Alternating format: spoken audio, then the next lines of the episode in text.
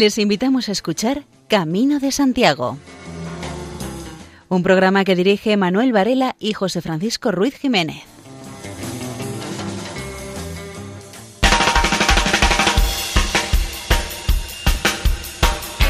Muy buenas, aquí da comienzo este programa dedicado a divulgar todo, bueno, casi todo cuanto tenga relación con la devoción al apóstol Santiago y la peregrinación que desde hace un montón de siglos se viene haciendo hasta Compostela. Reciban un saludo de María José López en la locución, Luis Miguel Gálvez en la parte técnica, José Francisco Ruiz Jiménez en la supervisión y quien les habla, Manuel Antonio Varela.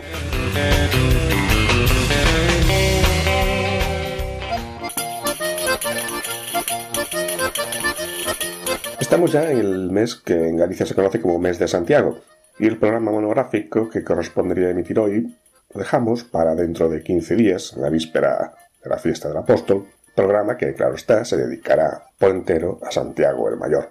Y el programa de hoy, pues tendrá las secciones habituales. Así que Francisco Singul nos llevará al comienzo de las peregrinaciones, se emitirá una nueva sesión de Rezando Voy, haremos una nueva etapa del camino ignaciano.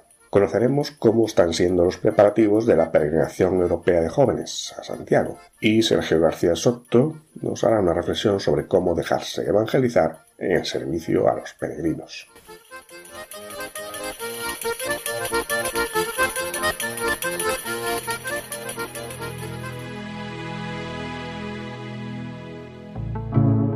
Como editorial disponemos de unos textos de Frank Lucas Herrero, en su página web esmicamino.es con los títulos Tan solo camina, no soñarlo sino hacerlo. Quizás muchas veces, tal vez pocas, dirán que vas por un camino equivocado si andas por tu propio sendero y no por el que otros quieren que sigas. Así que, estando seguro de quién eres y lo que quieres, que nunca te falte esa sensación de enfrentarte, no a tus miedos ni temores, sino de enfrentarte a ti mismo, de mirarte frente a frente y decirte, ¿Crees que puedes hacerlo? Seguro que puedes. Y tras ello, sonreír y, si las fuerzas te acompañan, comenzar a hacerlo. Tan solo recuerda que hoy, en algún lugar, un pequeño gran tesoro te espera. Puede ser una pequeña sonrisa, un gesto, una frase, una canción que escuchas, algo tuyo, de los demás. Puede ser una gran conquista, vete a saber, no importa. Lo que importa es tu actitud ante ello. Porque la vida está hecha de pequeños y grandes milagros y en ella nada es insignificante, porque todo cambia constantemente, ya que el mundo no está en el mundo mismo, sino en la forma en que lo vemos a través de nuestra vida. Ser un poquito felices, sí, ser felices, aunque no lo creas, cuesta increíblemente poco, aunque a veces lo hagamos tan caro y tan difícil.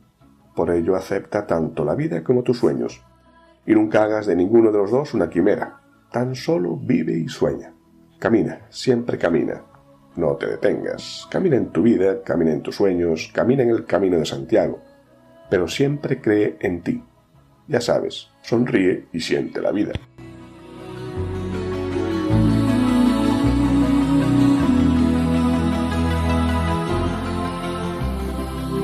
Y ahora el historiador Francisco Singul nos cuenta cómo ya en el siglo X hay peregrinaciones de reyes a Santiago de Compostela. Escuela de Saber. Camino de Santiago, por Francisco Singul. El comienzo de las peregrinaciones en los siglos IX y X. El flujo peregrinatorio iniciado en el siglo IX por los habitantes del reino Astur, llegados al locus Sancti Jacobi desde los territorios de Galicia, Asturias y Cantabria, contará con un sensible incremento en el siglo X, gracias al éxito creciente de una peregrinatio de fama internacional, que ofrece una nueva esperanza a la cristiandad latina. Un aliento renovador para toda la cultura occidental, necesaria de estímulos identitarios tras el fracaso de Unión Europea que supuso el final del Imperio Carolingio y su separación en reinos de menor entidad comienzo de la peregrinación a Santiago, a mediados del siglo IX, vigorizó los ánimos de la cristiandad astur, siendo los personajes de la corte y el propio rey Alfonso II llamados por el obispo Teodomiro, los primeros en acudir para que pudiesen constatar el hallazgo de la tumba apostólica y asumir políticamente el hallazgo.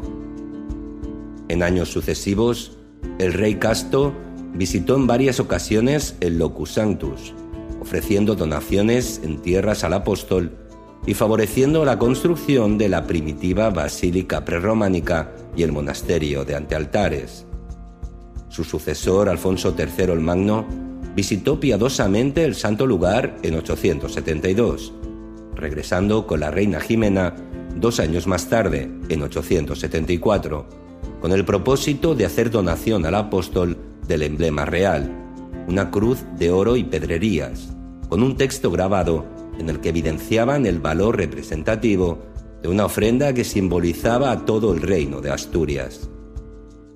No fue la última vez que los reyes Alfonso y Jimena visitaron la primitiva Compostela, pues en 899 regresarían para participar en la ceremonia de consagración de la nueva Basílica de Santiago. La presencia del soberano como peregrino en el Locus Santi Jacobi continuará en el siglo X, cuando la capitalidad pase a León, el joven reino que a partir de 929 tendrá que hacer frente a las amenazas militares del recién proclamado Califato de Córdoba. Los monarcas leoneses siguieron la tradición de sus mayores y continuaron peregrinando y haciendo ofrendas al santo patrono del reino. Especialmente llamativo es el caso de Ramiro II, quien peregrinó a Santiago hacia el año 932 para ofrecer un voto al apóstol con motivo de una visita causa orationis. Tras la experiencia inicial de los reyes peregrinos y de sus respectivos séquitos, el fenómeno jacobeo pronto se nutre de los fieles que viajan al santuario apostólico para solicitar beneficios espirituales o sanación física. De hecho, a finales del siglo IX ya hay diplomas regios que mencionan a los peregrinos como beneficiarios de determinadas donaciones, coincidiendo con la organización de la hospitalidad compostelana y de las primitivas infraestructuras de habitación. Si nos quieres escribir, puedes enviarnos un correo electrónico a camino de Santiago Dentro de cinco días, o sea, el próximo viernes, la ciudad pontevedresa de Marín acogerá unas actuaciones musicales dentro del ciclo Conciertos del Jacobeo. Y es que ese día, y bajo el nombre de Jacobeas en concierto, los asistentes podrán gozar con la música de Ana Guerra, Mara Rodríguez, Mel Cid, Ana Mena, Ana Mena que es la cantante que los oyentes ya podrán escuchar ahora mismo. Si una orquesta que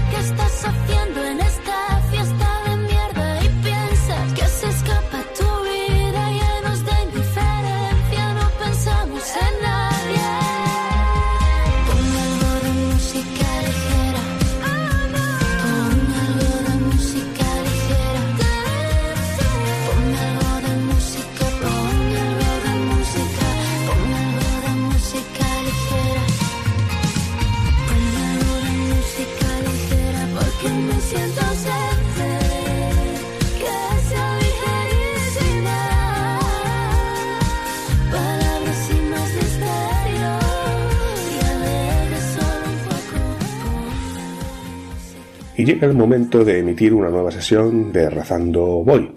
Es la que lleva el título de Austeridad. Oración para el día de hoy. Valores y contravalores del camino. Austeridad frente a despilfarro.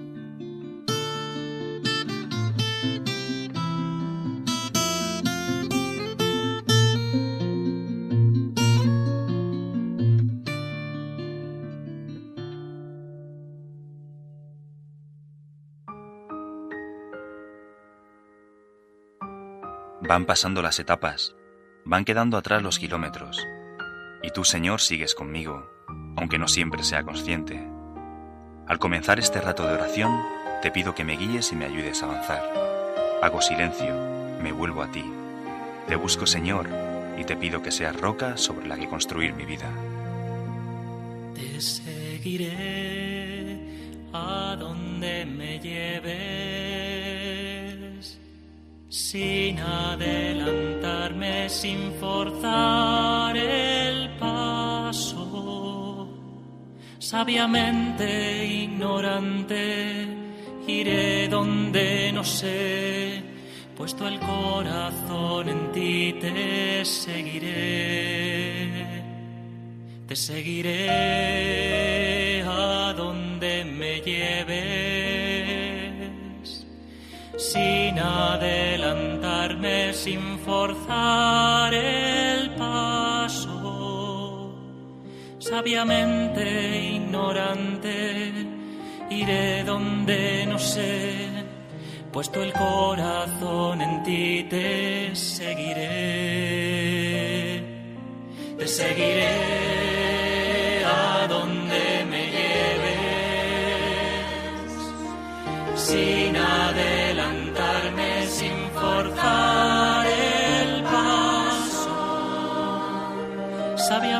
Ignorante, iré donde no sé, puesto el corazón en ti te seguiré. Te seguiré a donde me lleves, sin adelantarme, sin forzar el paso. Sabiamente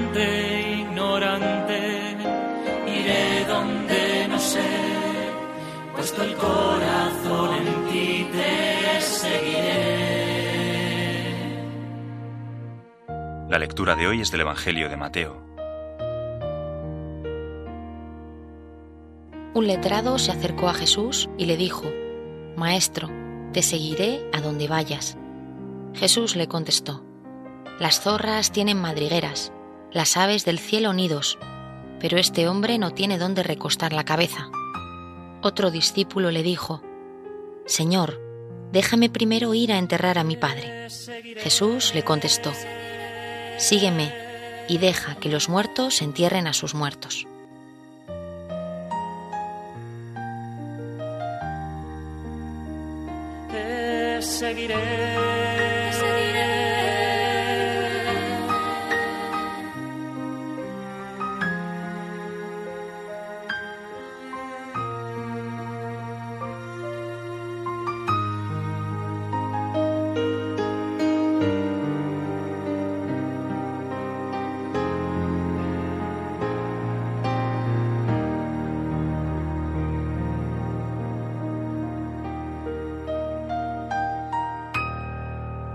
Camino es una experiencia de pobreza, de sencillez, de ayuno, ayuno de las comodidades habituales, de las rutinas, de la inercia.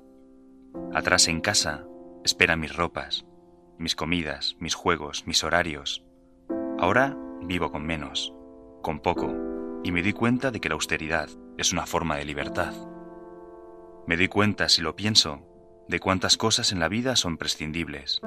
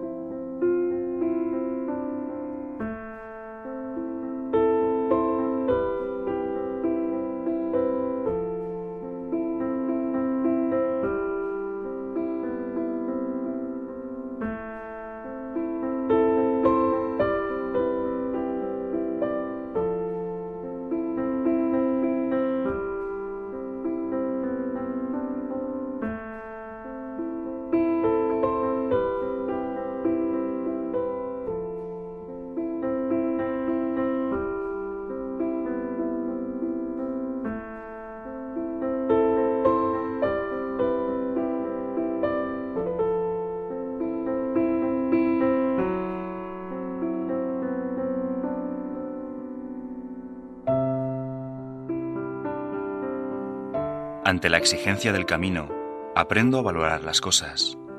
Un techo, un plato cocinado, una ducha caliente. Me di cuenta de que con muy poco se puede vivir. Y pienso si acaso muchas de las cosas que doy por sentadas no son, en realidad, un privilegio.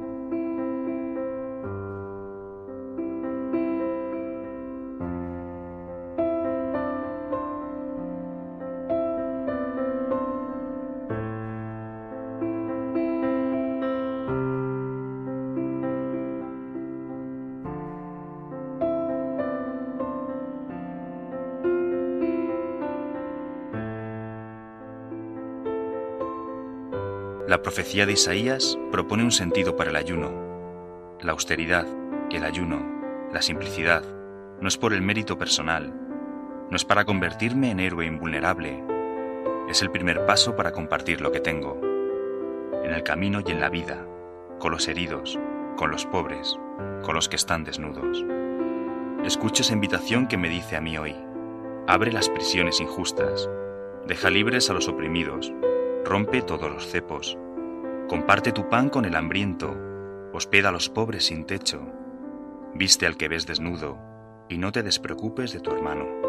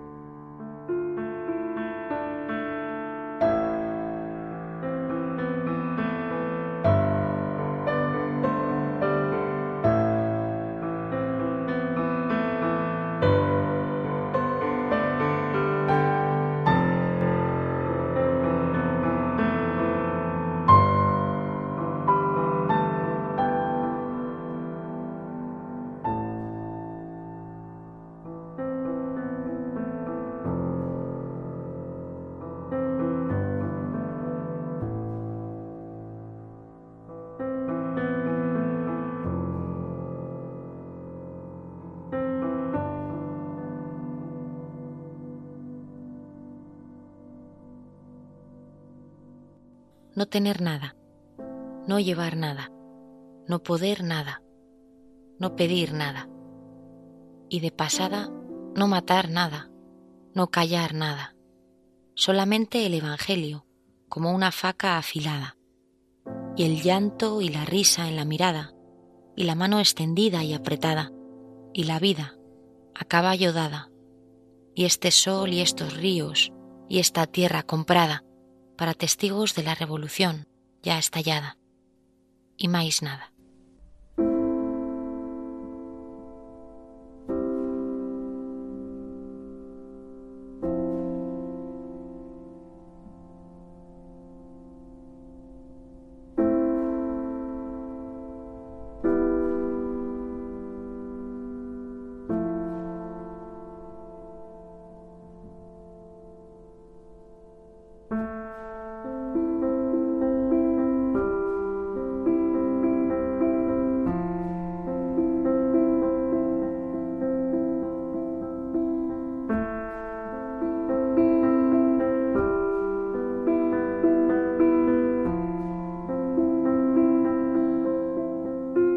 Termino este rato de oración con un gesto sencillo. Abro mis manos, las siento desnudas, vacías de riquezas, de posesiones, de cadenas. Manos abiertas para salir al encuentro, para acariciar, sin apresar, para tocar, sin violentar, para construir, sin encadenar. Manos vacías que tú, Señor, has de llenar de amor y de evangelio.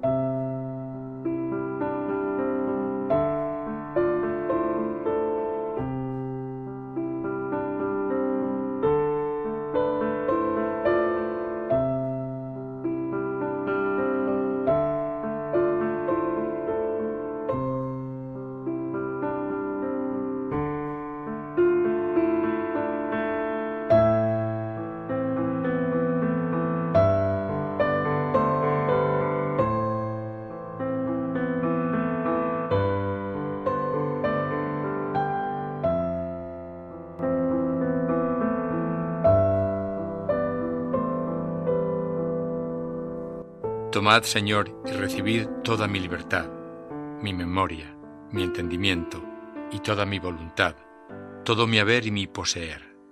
Vos me lo disteis, a vos, Señor, lo torno. Todo es vuestro, disponed a toda vuestra voluntad. Dadme vuestro amor y gracia, que ésta me basta. En esta sesión de Razando Voy se trataba el tema de la austeridad, cuestión que también tocó Xavier Ucar en su escrito titulado Virtudes Pedagógicas del Camino de Santiago y que, entre otras cosas, decía que todos en el camino somos peregrinos. Eso nos hace iguales. Todos nos cansamos, todos sudamos, lo mismo da que uno sea torero, trapecista o profesor. Nos encontramos en aquello que nos es más propio, en una humanidad que nos desborda. El camino enseña a prescindir de todo aquello que no resulta estrictamente necesario para caminar, vivir. En el Camino de Santiago se dice que cada uno lleva su propia carga. Esta es una frase que puede tener muchas lecturas. El tener que llevar encima continuamente todo lo que necesitamos para caminar, vivir, nos obliga necesariamente a ser austeros y a aprender austeridad. Uno de los aprendizajes más reconocidos por los peregrinos es el de tomar conciencia de lo poco que necesitamos para vivir y de la forma en que nos complicamos la vida cotidiana con necesidades a menudo absurdas. Cuando empezamos a caminar creemos llevar solo lo que necesitamos. Pronto descubrimos que, en realidad, necesitamos mucho menos de lo que llevamos. Nuestra carga no es solo física. Todos cargamos con nuestra historia personal y con nuestras vicisitudes. El camino de la responsabilidad es también el camino de la aceptación. En el camino de Santiago se aprende, y necesariamente se acepta, que hay gente que camina más rápido que uno, que le salen menos ampollas, que sufre, siempre desde tu propio punto de vista, menos que tú. Cualquier cambio, cualquier mejora que uno desee introducir en su camino, en su vida, pasará o empezará en la aceptación realista de lo que hay, de lo que se es y de lo que se piensa o que se puede o se podría ser y conseguir. La abundancia de todo, la disposición cotidiana de una cama confortable y de comida en la mesa, por poner algún ejemplo, no son considerados privilegios por una buena parte de los jóvenes de nuestras sociedades desarrolladas, porque les vienen dados sin esfuerzo. La abundancia arrastra consigo su propia pérdida de sentido. En el camino de Santiago es necesario resolver diariamente toda una serie de cuestiones para acceder a una cama y a comida. El esfuerzo personal para llegar a ellos contribuye a darles sentido. Están escuchando Camino de Santiago en Radio María. Otra presencia femenina en el festival que tendrá lugar el 15 de julio en Marín, festival que lleva el nombre de Chacobeas en concierto, es la del grupo gallego Tanxugueiras.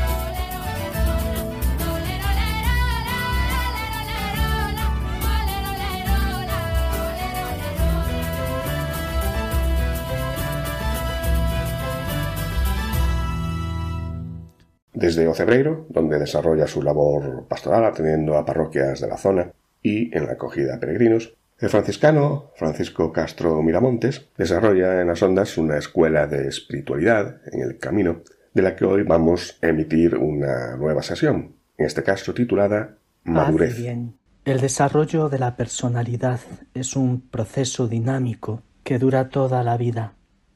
Somos seres en evolución tendentes siempre a superarnos a nosotros mismos, y esta debería ser nuestra tarea cotidiana. Hablar de superarnos a nosotros mismos es algo muy distinto a esa compulsiva tendencia a compararnos con los demás.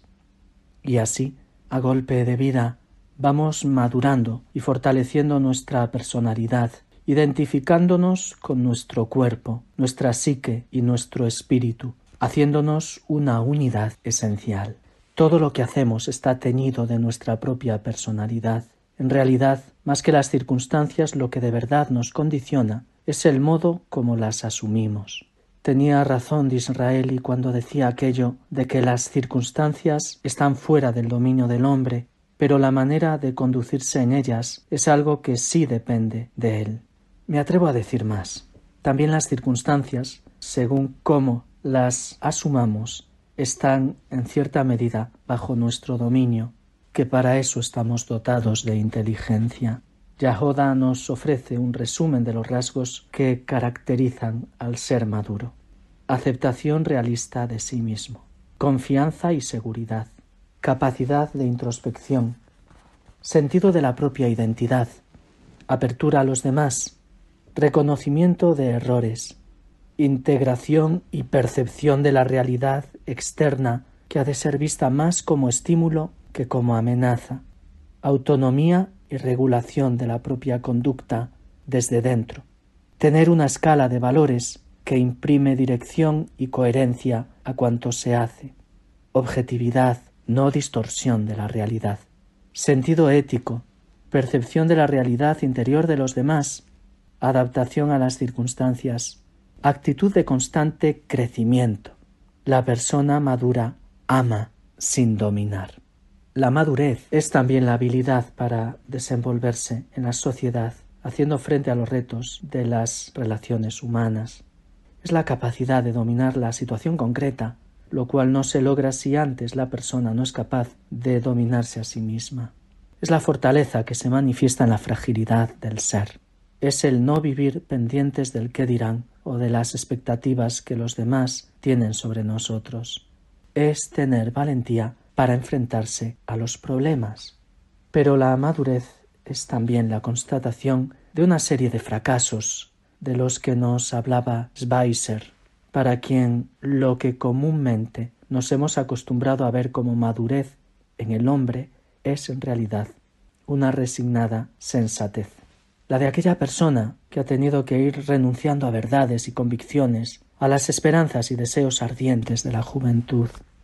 Lógicamente la madurez a la que se refería el autor no es esta otra madurez a la que me refiero, que precisamente no se hace de renuncias y pérdidas, sino de ganancias constantes. Esa resignada sensatez poco nada tiene que ver con la mujer o el hombre maduros que han sabido sacar provecho de sus existencias personales. Somos seres en evolución, en constante crecimiento, y se nos ha concedido el magnífico don de ser los protagonistas principales de nuestra propia maduración personal. Somos un campo en el que alguien derramó la semilla de la vida. Ahora nos toca ser los hortelanos que tienen por misión arrancar de la tierra los más sabrosos frutos y las más hermosas flores contempladas en su mismidad y esencia. Solo tú puedes lograrlo. Concluyo con una cita tomada de un hombre que supo mucho de la maduración del ser que somos. El ser humano mental y psíquicamente sano es el hombre productivo, el que sostiene con el mundo una relación amorosa y usa su razón para aprender objetivamente la realidad, el que no se somete a autoridades irracionales, pero acata de buen grado la autoridad racional de la conciencia y de la razón, el que no deja de nacer mientras vive y considera la vida como el más precioso de los dones que ha recibido. Son palabras de Eric Fromm. Madurar es un proceso totalmente natural, pero que tiene que ver también con tu capacidad de aceptación de la realidad y de transformación de la misma. Desde una autenticidad desde la libertad. La verdad os hará libres, decía Jesús, desde esa verdad que nos ayuda a madurar, a completarnos, a llegar a ser la mejor persona que podemos llegar a ser, y siempre en aras de la construcción de una civilización basada en el amor y la solidaridad. Sé tú, pero no para ti, como la naturaleza misma, como el manantial que brota en las entrañas de la tierra, que ofrece sus aguas a quien se acerca a su vera. Eres luz, no la extingas, no la apagues. Sé luz para los demás, para que aquellos que se acerquen a ti puedan sentirse iluminados con ese mismo resplandor de vida que tú eres. Eres amor, esta es tu esencia. La verdadera madurez es fruto de un proceso y evolución de crecimiento en el amor, de ir arrancando las malas hierbas del egoísmo, de tantas formas de egoísmo como habitan en lo más profundo de nuestro ser tendencialmente. Pero lo nuestro no es una tendencia, es una esencia, y esa esencia es amor. No lo dudes, ama y vencerás. Esta es nuestra mayor madurez, la capacidad de compromiso y transformación del mundo en aras del bien común. Seguimos recordando que el próximo viernes 15 en Marín, Pontevedra, tendrán lugar varias actuaciones musicales bajo el nombre de Jacobeas en concierto. Ya hemos dicho que ese día estarán actuando, entre otras, Ana Mena, el grupo Tanchugueiras y también estará presente Carolina Rubirosa. A Carolina Rubirosa ya la escuchamos en este programa con su tema dedicado al Camino de Santiago, o Meu Caminar. Lo que ahora nos interpreta es el tema titulado Zosinha.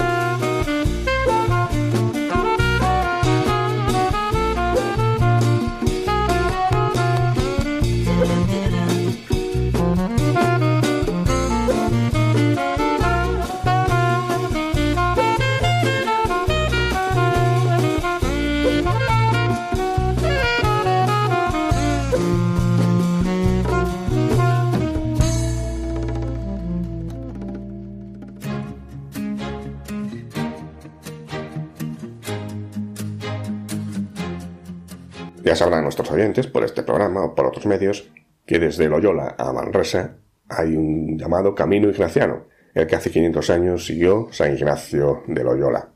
En programas anteriores estuvimos conociendo las 18 primeras etapas, así que hoy corresponde la decimonovena. La anterior la habíamos concluido en Ujaraloz y ahora en nuestro caminar llegamos a una primera población que es Peñalba, al pie de la carretera general de Madrid-Barcelona, en plenos monegros de la provincia de Huesca.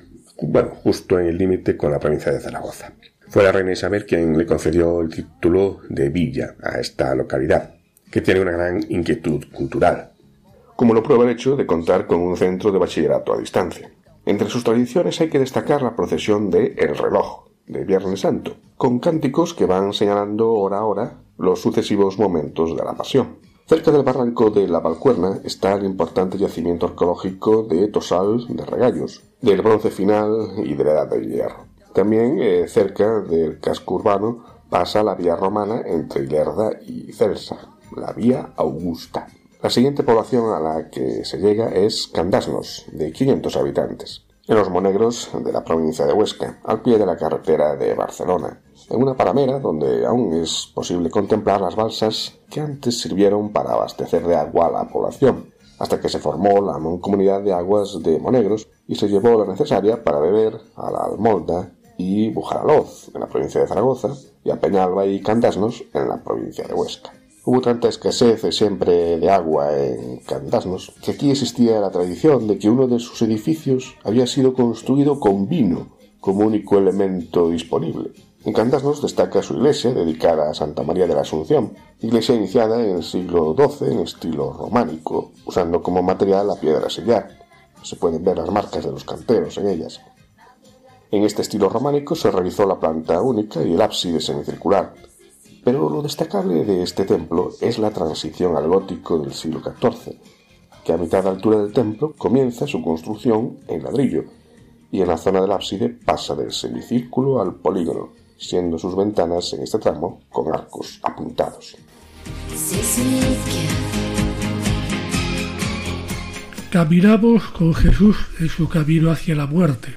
Pidamos orientar nuestra vida a la voluntad de Dios, única fuente de felicidad y de resurrección. Nos ponemos junto a Jesús sufriente y le pedimos que nos dé fuerza para mantener nuestro compromiso de vida.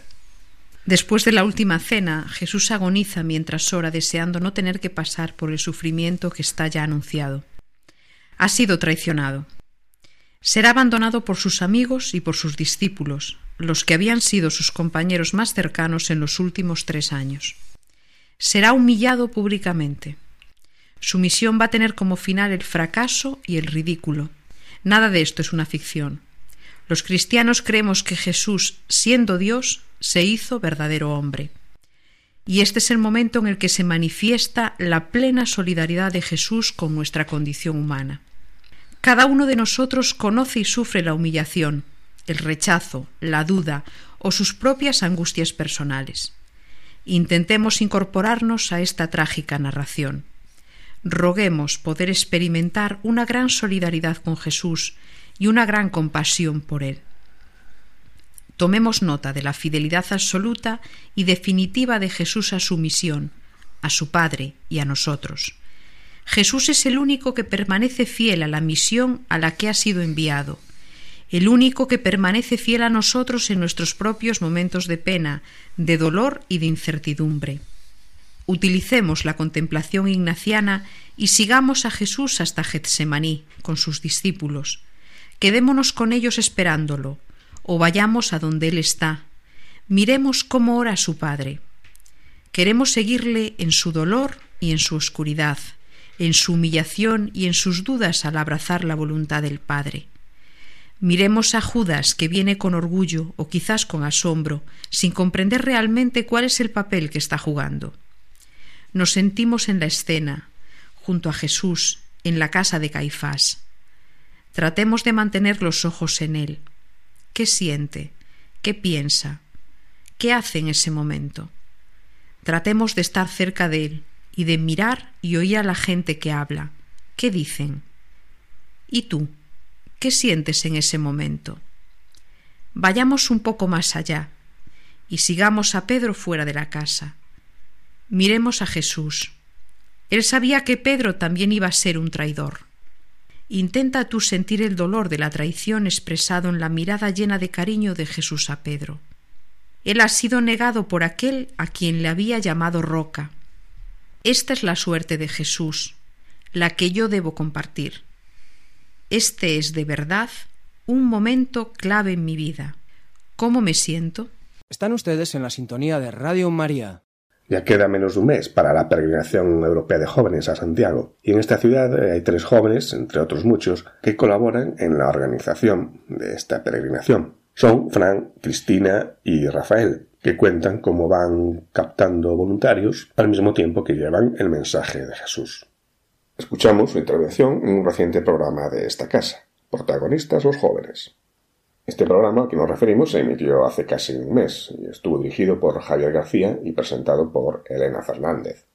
Cuando hacemos la propuesta, muchas veces nos encontramos con que los chavales, pues, o no están muy receptivos, pero yo creo que es muy positivo ver por lo menos a personas que vayan a anunciar que sean jóvenes, porque eso al final siempre les anima.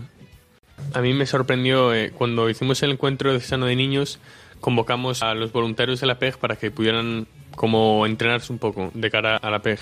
Y me sorprendió que llegaron voluntarios, entonces preguntábamos que por qué estaban aquí, eh, cómo habían encontrado el voluntariado y me sorprendió que había gente que decía, bueno, yo a ti te conozco porque viniste a mi colegio o viniste a mi instituto, entonces vemos que realmente la difusión pues da sus frutos y eso pues siempre es bastante positivo. Y también es parte de la difusión un poco a la hora del apóstol para que puedan ubicar el año santo y, y por qué se peregrina Santiago. Hay jóvenes más activos, otros más perezosos, pero siempre que lanzamos la propuesta, en los grupos de instituto, bachillerato y así, siempre aparece alguno que te viene al final de la clase y se interesa, te pregunta más, tiene interés pues en apuntarse en verano a planes. Muchos se han apuntado pues por la difusión, porque han, escuchado hablar a alguno de los jóvenes que venía a su clase, muchos otros pues por la parroquia, por grupos de confirmación, por amistad, muchos pues por amistad con alguien que, que les habla de la PEG, hay de todo. Hacemos un encuentro de voluntarios cada dos meses donde nos reunimos y nos conocemos entre nosotros, hacemos equipo, nos formamos, tenemos alguna actividad. Es verdad que en la parroquia o en la iglesia es muy fácil anunciar, pero es verdad que nosotros hemos querido abarcar pues cuanto más, más sitios mejor y hemos salido pues también a los colegios y a las universidades e incluso si encontramos una excursión de chavales que, vienen aquí pues dedicar nuestro tiempo a conseguir cuantos más jóvenes mejor para que vivan esta experiencia del voluntariado. Y a mí me sorprendió sobre todo ir a un instituto público de Coruña, que decía yo, bueno, el instituto público pues pasarán de nosotros. Y fue impresionante como cuando acabamos de dar la charla, pues todos los alumnos de la clase se acercaron a nosotros y nos preguntaron pues qué tenían que hacer para apuntarse y qué se iba a hacer, ¿no? Y al final pues es sorprendente pensar que tú estás pensando siempre en el mismo ambiente y que fuera de tu ambiente pues hay mucha gente interesada también. Al principio teníamos pues un esquema y nos costaba un poco llevarlo, pero es que con la práctica pues hemos conseguido acomodar ese esquema a no tanto anunciar la PEC, sino también invitar a, los chicos a tener un encuentro muy fuerte con Jesús. Entonces nosotros, aparte de invitarles a la PEC y contarle un poco la historia del apóstol, pues también les invitamos a que se acerquen más a Jesús y que se acerquen más a este encuentro que les puede cambiar la vida. En el programa radiofónico Frontera de Radio Nacional intervenía el máximo responsable en la organización de la Peregrinación Europea de Jóvenes, desde su cargo de responsable de juventud en la Conferencia Episcopal. Nos referimos a Raúl Tinajero. Hemos vivido una época difícil, complicada. Los jóvenes tienen ganas, tienen fuerza, tienen ilusión. Eh, lo estamos viendo cada día. Y yo creo que esta preparación también está haciendo ver que tenemos unas oportunidades o tienen unas oportunidades de abrir toda esa fuerza y esa ilusión hacia un camino de dar respuesta a tantas cosas que surgen en su corazón, ¿no? Por lo tanto, el antes está siendo potente, podríamos decir, y sobre todo alegre y esperanzador. Después están los días de la PEG, del 3 al 7. ¿Qué va a pasar? ¿Qué va a pasar? Porque va a ser unos días de explosión, de, de juventud, de alegría, de fuerza y de alegría en la fe. De jóvenes que quieren ser, como dice el lema, testigos, ¿no? Testigos de lo que están viviendo para ser después transmisores de esa esperanza en sus otros ambientes. Por eso, igual que hablamos de un antes, hay un después.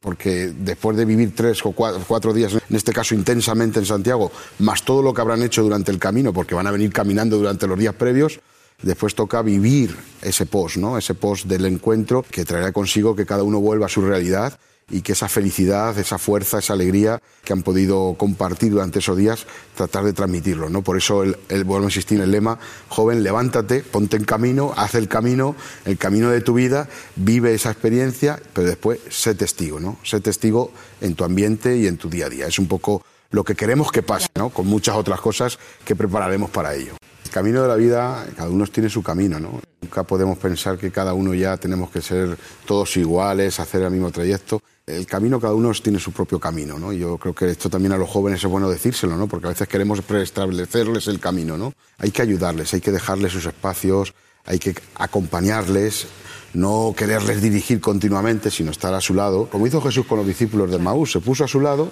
y les acompañó, les escuchó, les habló, pero nunca en ningún momento les dijo parad, o iros para allá, o hacia Maús. No, no, ellos iban a Maús porque era su pueblo, ¿no? Podían haber ido a otro pueblo. Eh, y en ese camino pues se conversó, se compartió y luego ya se creó un afecto, un cariño y entonces ellos mismos fueron los que tomaron la decisión de volver, ¿no? Entonces yo creo que ese es el camino de la vida y el camino de nuestra tarea es estar al lado del joven y acompañarle. Para eso hacemos la PEG o la JMJ que habrá dentro de un año o cualquier otra iniciativa que se hace en una parroquia, en un grupo, porque la idea es acompañar al joven, a que tome sus propias decisiones y a que él descubra en ese encuentro personal con Cristo que se siente verdaderamente llamado a ser corresponsable en la tarea de la misión de, evangelización en la Iglesia en general, desde sus capacidades y desde su juventud, a que forme parte de un grupo donde pueda afianzar y crecer en su fe y a que al mismo tiempo, pues si tiene interés, pues evidentemente se forme y se prepare. Y eso evidentemente le haga abrir su corazón a decir, ¿qué puedo aportar yo? ¿Qué es lo que Dios quiere que yo aporte en este mundo? ¿no? El discernimiento vocacional. Es un poco eh, todo objetivo de toda iniciativa y de toda propuesta que hacemos en la pastoral juvenil. Y un poco es, es así, ¿no? El camino de Santiago es hacerlo reducido durante cuatro o cinco días o seis, todo esto, hacerlo ahí concentrado, ¿no? Diríamos como estos programas que hay ahora, ¿no? Que tratan de juntar a varias personas y los tienen juntos a ver qué pasa, ¿no? Pues esto es vivir durante unos días intensamente todo esto, ¿no? Y ellos hacen un camino. Caminos, va a haber muchos, hay 11 caminos distintos por los que van a llegar a Santiago. Hay mucho más, ¿no? Donde van a caminar miles de jóvenes y cada uno va a ir haciendo su trayecto. Y el día 3 de agosto llegaremos todos juntos a la meta y ahí viviremos unos días intensos, ¿no? Es un poco la idea del camino, ¿no? Pero que luego hay que llevarlo a la vida. Raúl Tinajero no solo conoce la peregrinación desde su posición actual como organizador, sino que también fue peregrino, como él mismo nos lo recuerda. Fui como, pues, como un joven de los que ahora tienen inquietud por ir. Yo me, me, inscribí, es verdad que estaba ya en, en, el seminario menor, pero me inscribí como un chaval más, fui con mi parroquia, con los amigos del pueblo. Eh, bueno, amigos, íbamos, a mis amigos a lo mejor no iban algunos, no solamente conocidos, eh, que muchas veces a los jóvenes les da miedo, es que yo voy a ir solo, que tengo que no ver bien mis amigos. Yo fui con un montón de chavales con los cuales ya han sido mis amigos toda mi vida desde entonces. Y fui como un chaval joven. Después lo viví ya siendo seminarista mayor, ¿no? En el año 1993, que hubo otra PEG, con un montón de jóvenes de toda Europa. Luego en el 99 fue mi primera experiencia ya como sacerdote. Yo, responsable de un grupo de parroquia y llevamos un montón de jóvenes, bueno, y lo viví con un entusiasmo porque, claro, ibas haciendo ese camino antes de una manera... Y a partir de ahí, ya la siguiente, que fue en el 2004, 2010, ya me tocó llevar responsabilidad desde la diócesis, ¿no? De Toledo, en este caso, que era el delegado diocesano fue una experiencia distinta, porque es ver un poco todo lo que es la organización desde una perspectiva de ver cómo los jóvenes tienen que prepararles para que hagan el camino, caminen, tal. Ahora la experiencia va a ser más desde a nivel nacional como responsable último de todo lo que se va a organizar en la PEC, ¿no? Entonces, son distintas perspectivas que te hacen ver lo bueno que es esta experiencia para los jóvenes, lo necesaria, yo diría, no bueno solo, sino lo necesaria.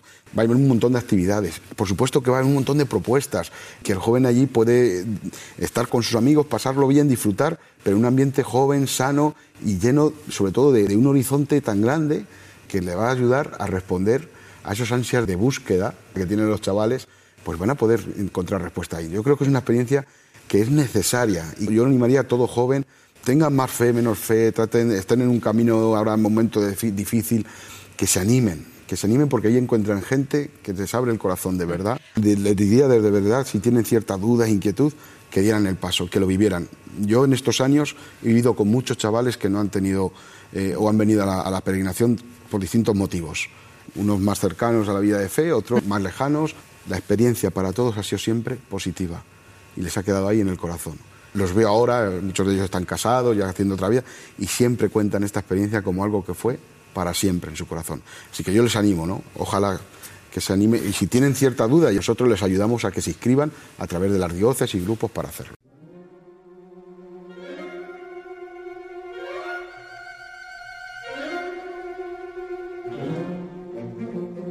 Decía Steph Maraboli que aquellos que tienen la capacidad de ser agradecidos son los que tienen la capacidad de alcanzar la grandeza. Aquí nos conformamos con la primera, la capacidad de ser agradecidos. Por eso, y antes de concluir el programa por hoy, les damos las gracias de corazón a todos los oyentes. Y si tienen a bien, pueden estar a la escucha en esta misma emisora y a esta misma hora dentro de 14 días. Muy buenas.